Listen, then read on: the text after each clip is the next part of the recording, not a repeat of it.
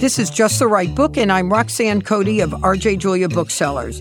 Each week, I hope to bring to you the stories behind the books, talking with some of the very best contemporary nonfiction authors, books that are timeless and charming, provocative, and of the moment. The conversations you want to hear about the books you need to read. I'm Roxanne Cody with RJ Julia Booksellers, and this is Just the Right Book. This episode is one of our shorts, although today it might be a little less short. We'll go a little longer. My guest is Billy Goldstein, who has joined us on shorts many, many times. Billy is an author, a reviewer, a guest reviewer on NBC, and a friend and Billy and I love to do this together. And our goal is to get you excited about some books that we've read and hopefully you'll enjoy them as much as we did. Billy, why don't we start with you? You've just read one of the hot new books in January. well, first, thank you for having me on, and I love that hot hot books in January. You know, so it's exactly exactly what we need in January. And yes, the book that I have been in love with and am in love with is called My Friends by Hisham Matar, who is a Pulitzer Prize winning novelist and also memoirist. He wrote the book The Return, which is covers some of the same ground that this novel, My Friends, does. Hisham Matar was actually born in New York to Libyan parents, but now lives in London. And this is a novel about a group of friends, uh, Libyan exiles living in the UK, and what happens to them basically beginning in the 1980s. They're exiled from the Gaddafi regime and they are living in the UK. And then it's based on a historic event. In 1984, there was a protest at the Libyan embassy and some people died. And so that's the crisis that gives rise to the novel. And then also, uh, it goes back and forward in time. I mean, so that we get the history of a group of friends and how they have come to be in the 80s in in London and what Gaddafi has has done to Libya and to their families as well as to the to the country. And then we move forward in time to the Arab Spring so 2011 and what that changes for them 30 years after their own sort of exile as as I say. And and so you know, here we are in 2024 reading about 2011 and that historic moment. And then 40 years ago in 1984. And he brings out so much about what exile means, mm. what the crisis in, in, in Libya means for everyone, and also what it means to, to love your country and also to love your family and be afraid for them. I mean, because there, there's so much about secrets too. I mean, the fact that the narrator who's living in the UK can't even really safely communicate with his family mm. back in, in Libya. And some of this is also based on Hisham Matar's own family history. His father was uh, an enemy of you know, the Gaddafi regime, an opponent, and dies a mysterious death that is is basically never resolved, but was obviously a kind of political assassination. So it's such a haunted book by by so much of loss, and yet what do these friends bring to one another? And also, just as a as a storytelling device, there's a writer involved and a mysterious writer and a short story that he has written that has had a great deal of meaning for all of these people and then they come to know the writer it's just a beautiful i mean i think i've compared books that i've read to this novel in particular even though it's it's very very different all the light we cannot see is a very mm. serious novel obviously about war and yet one of the things that drove the novel forward is the very short chapters and that you were always moving forward mm-hmm. through gripping story that rather than stopping the narrative as as chapters uh, breaks often do. Here we have over a hundred chapters in a, in a 400 page novel, just like that that kind of structure, and you keep reading as you go mm-hmm. from one story to the other, and and, and come back to either the time in the 80s or the time in 2011 it's just it's a miraculous structure that keeps you emotionally engaged as well as narratively engaged. Mm. You know, Billy, thank you for that. One of the things that I think I've enjoyed and are getting more currency now are these novels or memoirs that talk about exile, talk about displaced populations, about refugees that are very boots on the ground where mm-hmm. you really develop an understanding of what that looks and feels like to experience that. You know, my house was, given that both my parents were refugees, were very much the opposite, where they didn't feel exiled. They felt, after, even though they came from displaced persons camps and concentration camps, they were so grateful to be in the United States mm-hmm. that they very quickly became of United States. And I never thought of them as exiles. But these books that are coming out, increasingly coming out, I think are so worth reading. Well, and, and also, I mean, Hisham Matar, I mean, I, I only know about his biography from you know interviews that I've read. But the fact that he was born in the United States and had a, father who disappeared, you know, it's it's it's that haunting. I mean, I used that word before, but but how people are haunted by the past even as they are living fully in the present. Yeah. So th- this is a sharp right turn or left turn. Every once in a while, I pick up a thriller just to know what the genre is doing, but the other to see if it really will qualify in my brain as a page turner because I put down so many books. And so I picked up Alex Michaelides' new book, The Fury, and I had loved The Silent Patient. And I had interviewed him when that book came out, and he's a fascinating, he's got a extraordinary thriller of its own background. But the Fury reads very much like Agatha Christie.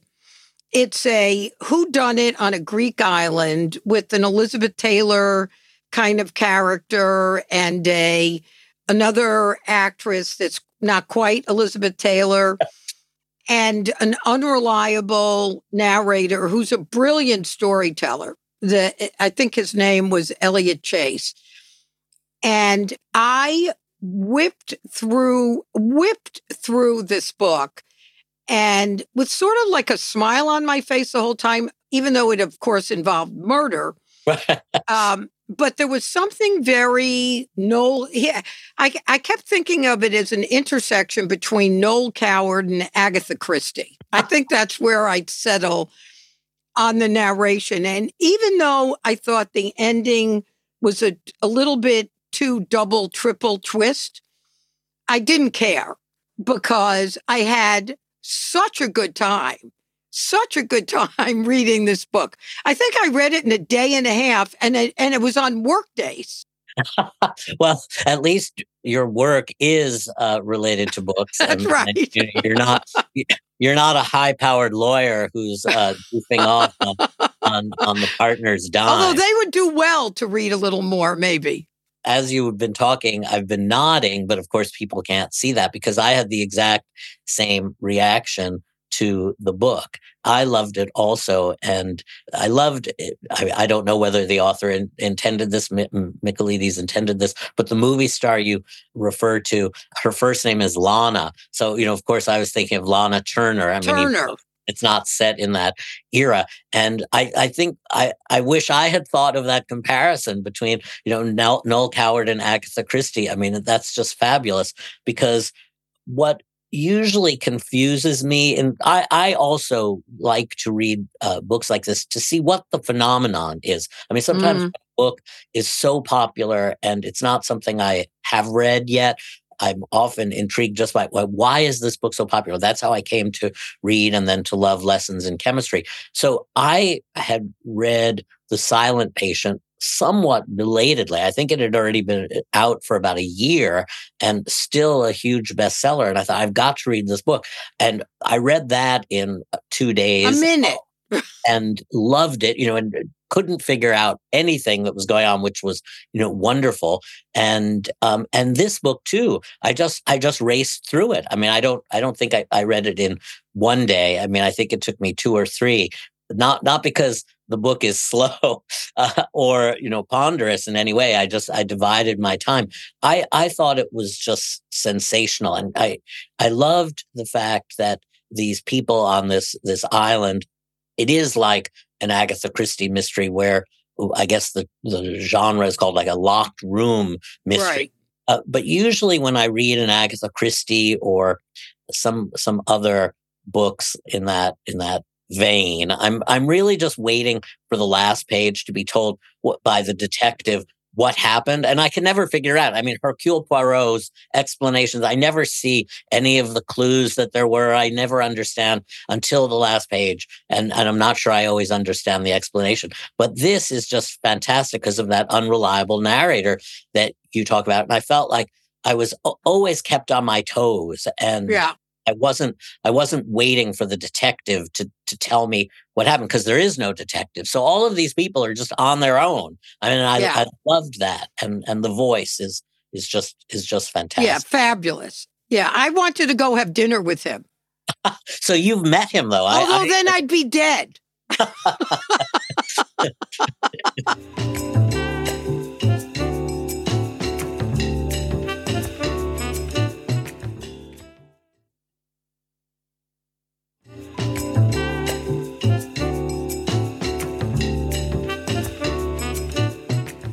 Okay, what else do you have? Okay. so again, uh, you know, sharp right or left turn. I mean, just like jaywalking from from one kind of book to the other. Uh, I love uh, Stephen McCauley's books, and um, I've he, never read him. Oh, he is just he's he's brilliant on a certain kind of book. I think everyone should get into his little world. You know, he has this. He has a kind of emotional world that he always sets up so brilliantly. So his most famous novel, I think, is his first novel, The Object of My Affection, which was made into a movie with Paul Rudd and Jennifer Aniston. But this novel is about a man in his 60s who's being broken up now with his longtime lover. This man's name is Tom, and it's about his sister, Dorothy, and her daughter and uh, he is the beloved uncle, but the relationship between the mother and the daughter is a very bad one. And as the novel begins, she, the mother, is off on one of her kooky plans. I mean, she she has a new idea of what she's going to do with her life, and she's trying to get her daughter to come to be part of it. I'm I'm being cagey about about the plot just so I don't get bogged down in details. And the secret really of who her daughter's father is. Mm. And so that's one of the family secrets. And uh, Stephen McCauley is absolutely matchless on social comedies that also have this air of melancholy, this this kind of misfits in life because everyone really is a misfit in in their own lives. I mean whether it's a failed relationship or they don't get along with their family or they love their niece more than they love their sister. And the the niece is dependent on her uncle because her mother is so unreliable in so many ways. And and so the air of melancholy and yet comic complications that ensue in Stephen McCauley's world are just to me a perfect combination. The tone of his novels is as enveloping as the characters and their problems. And so it's it's called "You Only Call When You're in Trouble." And uh, he always has great titles too. I, I uh, once uh, a number of years ago, I mean, it must be ten years ago, he published a novel called "Alternatives to Sex."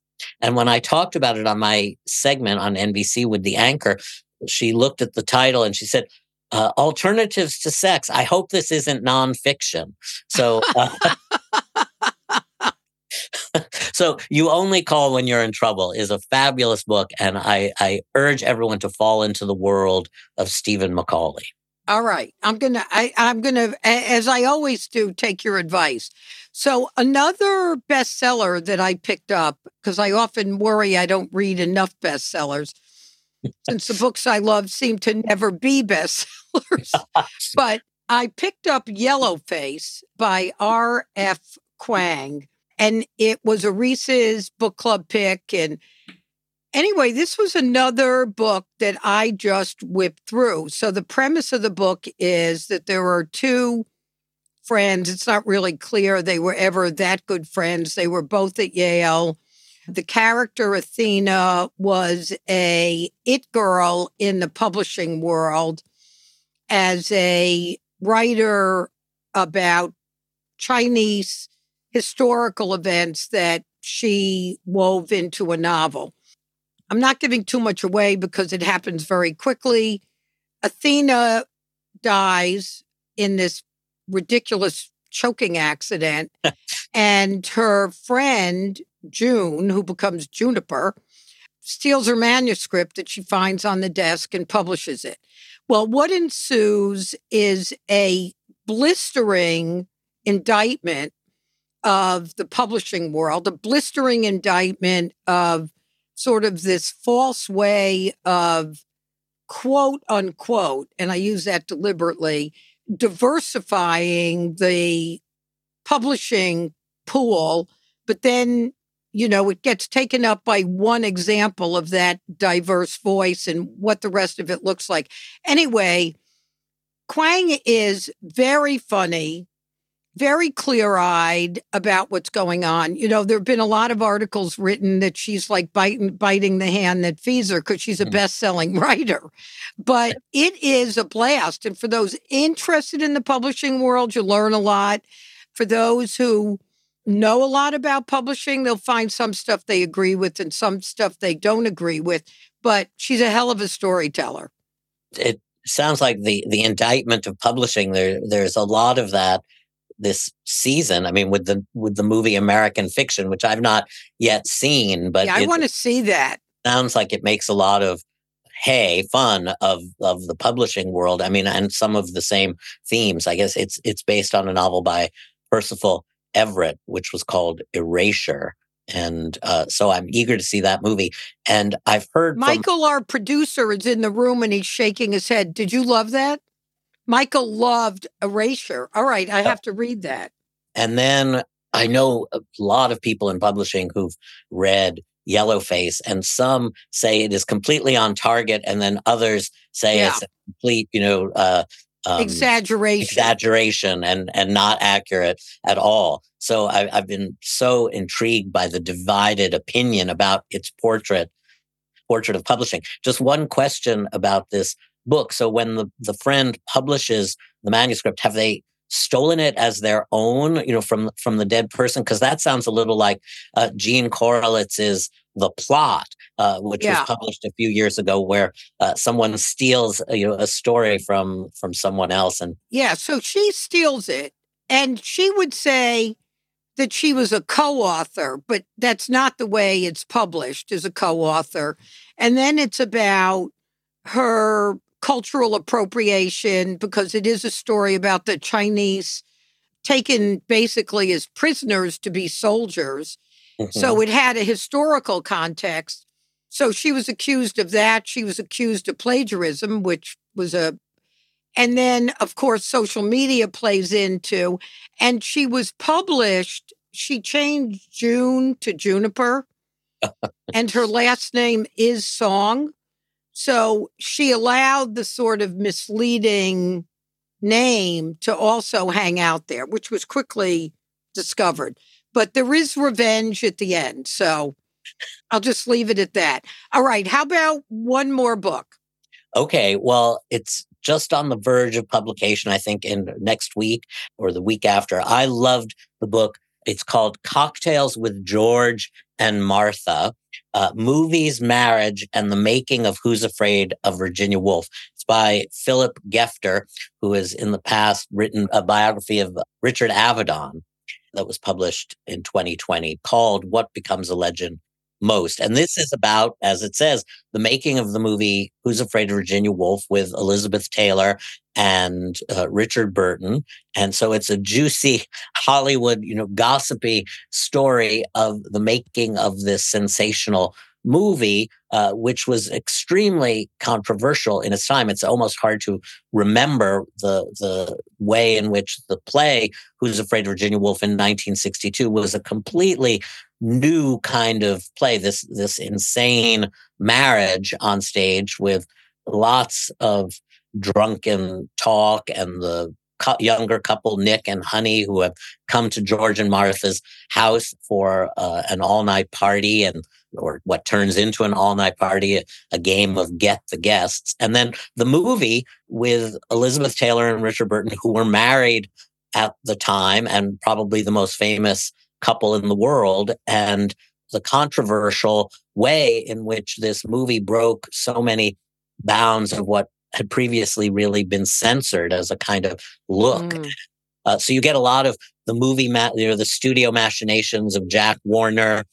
It's just, it's just a juicy story, but also about how the movies have have depicted marriage, and and it's it's just it's really wonderful. And it's being published just in time, funnily enough, for Valentine's Day. So uh, anyone, who, anyone, if you have a loved one or spouse or husband or wife who has a sense of humor, then I think Cocktails with George and Martha will will be the perfect Valentine's gift. And one thing obviously we can't see on on the podcast is it has a fabulous cover with a great picture of of Elizabeth Taylor and Richard Burton. So, speaking of that, uh, uh, this was not a Valentine's faux pas, but an anniversary faux pas.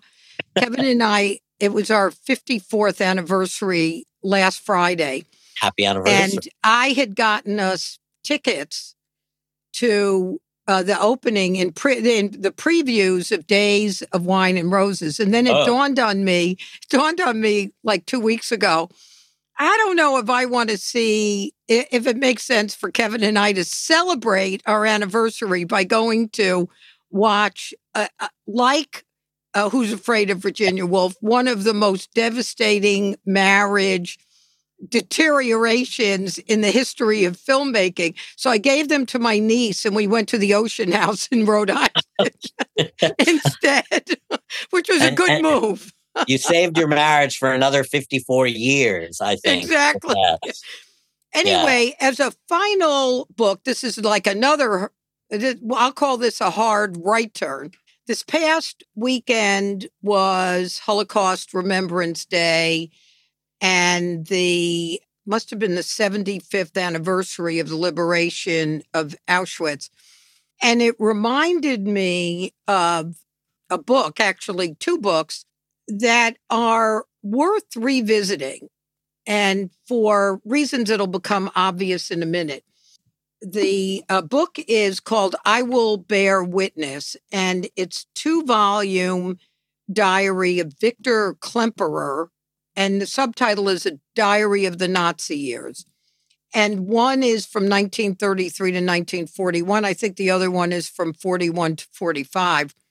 Victor Klemperer like many German Jews, considered himself assimilated and lived a very cultured, comfortable life and felt very much a part of uh, German life and didn't consider, they didn't consider themselves Jews of the ilk of Polish Jews, that they would be. So Victor Klemperer, as is clear in these diaries, is very slow to realize that German Jews are not going to be exempted, even he who is married to a non Jew. And so, what this diary does is a few things at once. One is you get a sense of day to day life in Germany for a educated, cultured couple. But the other is you see this kind of denial mm-hmm. about what's going on you know, and so at the same time that you see the buildup of Hitler and the Nazis taking away one right after another till they take away their homes, they take away their belongings, their businesses. But it takes a long time mm-hmm. for Victor to really realize that they're going to come after him too. So the the quote that I often like is a quote from Philip Roth's book called Plot Against America. Mm-hmm. And the quote was It was the kind of event that the present considered unlikely and the future considered inevitable. Hmm. that sometimes, even when we're confronted with facts, we deny where they're headed, what the outcome of those things. And I think, given the state of the world, the state of our political environment, not paying attention to these things, it is, a, is at our own risk. And so I think taking a look at these books, which are still in print, are worthwhile for people interested in the Holocaust, interested in diaries, interested even in thinking about today's geopolitical situations.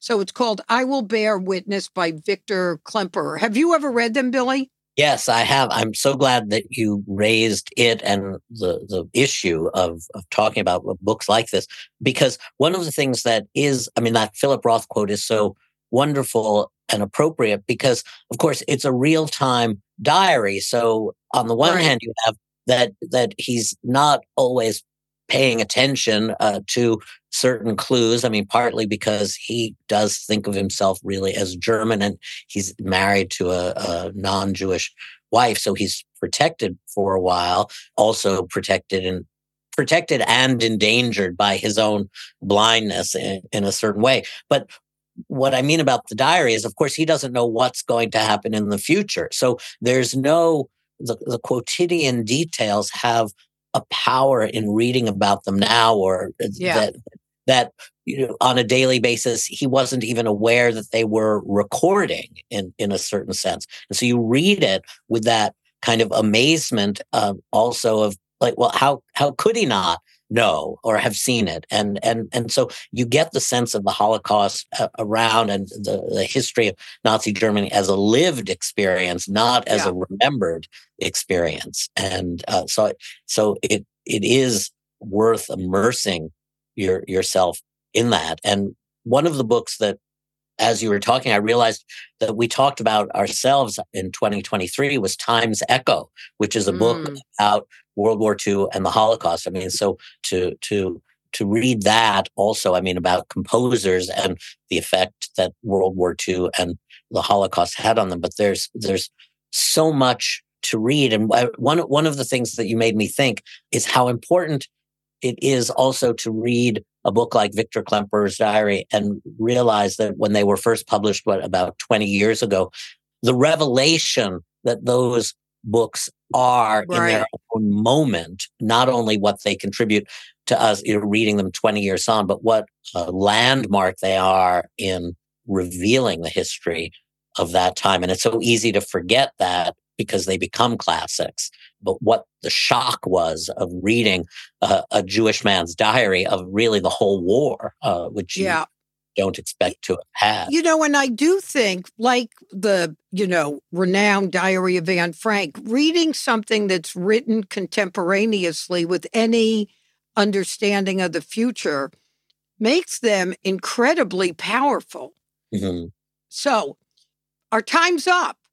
Just like that, our time is up. Billy, thank you so much Thank your you. time. Uh, listeners, thank you so much for listening.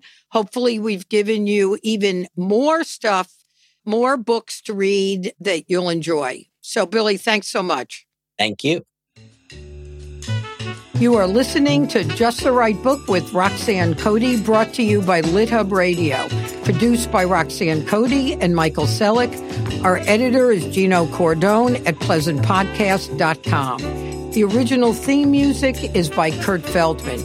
You can listen to us on Spotify, Apple, or wherever you listen to your podcasts. You can email me any comments, suggestions, observations. We would love to hear from you. Email me at podcast at rjjulia.com. I do hope you will subscribe and follow us on Instagram at Just the Right Book Podcast. Thank you so much for listening.